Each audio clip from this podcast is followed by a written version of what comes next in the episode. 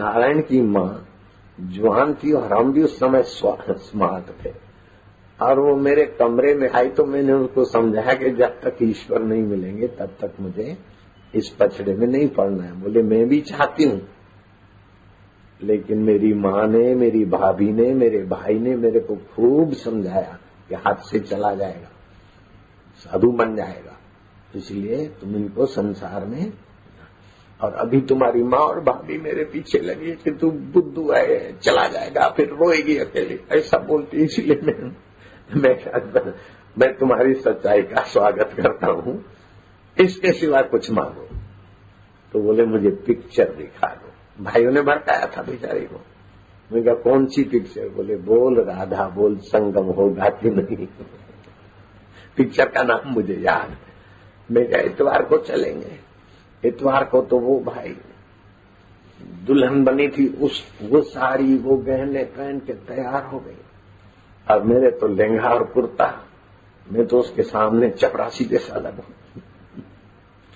और जब मैं सत्संग सभा में ले गया, एक जगह सत्संग होता रहता है, वहां ले गया और मेरा मित्र सन, मित्र एक था हरगोविंद पंजाबी, मेरे से ज्यादा उम्र वाला था, उसकी पत्नी भी बड़ी साध्वी थी। मैंने उस मित्र को कहा कि आए हैं, तुम्हारी पत्नी को बोलो कि इससे बातचीत करें, इसे अपनी सखी बना लें तो मेरे ऊपर से जरा दबाव कम हो जाएगा। युक्ति तो भगवान देते रहते हैं, प्रेरक तो है। उस पंजाबी ने अपनी पत्नी को बुलाया कि ऐसे ऐसे, उसकी पत्नी ने बड़ा स्नेह किया। उसके बाद नारायण की माँ ने कभी नहीं सोचा कि बोल राधा बोल संगम होगा कि नहीं, नहीं होगा, सत्यानाश का पिक्चर की कभी गई नहीं बिचारी।